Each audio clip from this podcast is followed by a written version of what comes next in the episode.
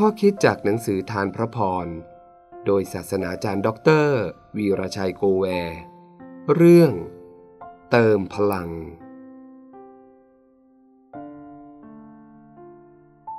แล้วพระวจนะขององค์พระผู้เป็นเจ้ามาถึงเขา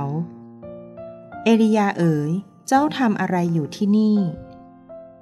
หนึ่งพงศ์กษัตริย์บทที่ 19 ข้อ 9 ถ้าเราอ่านเหตุการณ์ในหนึ่งพงกษัตริย์บทที่ 18 เราพบความกล้าหาญของเอลียา ในการเผชิญหน้ากับศัตรู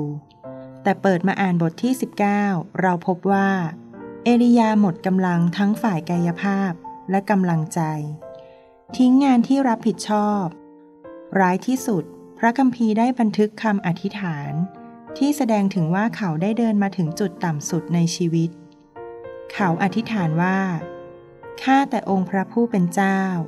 ข้าพระองค์ทนมามากพอแล้ว ขอทรงเอาชีวิตข้าพระองค์ไปเถิด แต่พระเจ้าติดตามเขาไปในที่ที่เขาหลบซ่อนตัว พระเจ้าปลุกเขา และให้อาหารเติมพลังที่เขาจะเดินหน้าและรับใช้ต่อไป ขอให้เรื่องนี้สอนและให้กำลังใจแก่เราผู้เชื่อในยุคนี้ เราพบความจริงว่า บางครั้งเรามีความเชื่อ ความกล้าหาญ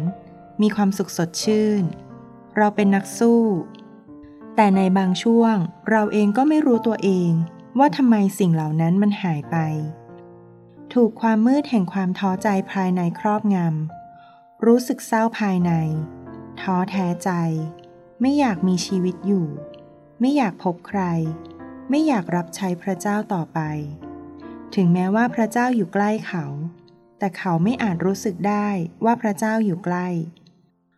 พระเจ้าไม่ได้ตำหนิเขา แต่เตรียมอาหารให้เขารับประทาน เพื่อให้กำลังเดินต่อไป และรับใช้ต่อไป วันนี้พระเจ้าจะทำอย่างเดียวกันแก่ผู้หมดแรงที่กำลังเดินหนีกำลังอธิษฐานขอพระเจ้ารับไป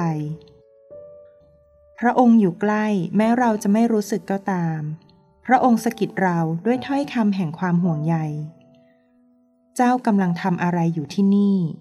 และพระองค์ได้เตรียมอาหารแห่งจิตวิญญาณ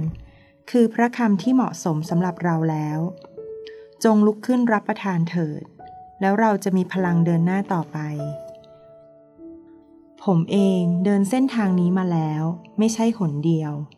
ผมอยู่ได้เพราะพระเจ้าทรงยึดผมไว้ ไม่ใช่เพราะผมยึดพระเจ้า